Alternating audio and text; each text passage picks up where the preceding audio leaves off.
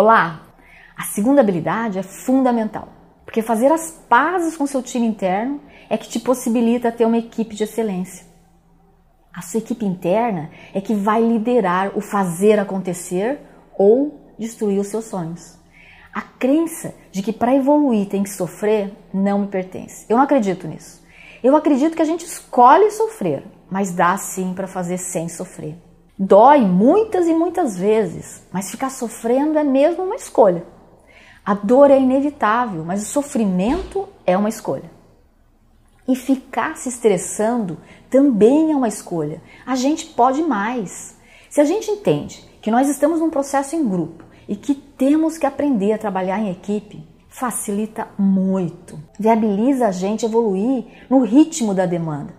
Assim, as doenças não são mais necessárias. A estratégia da destruição pode ser abolida, porque a gente vai se construir em grupo e não mais através da dor e do sofrimento.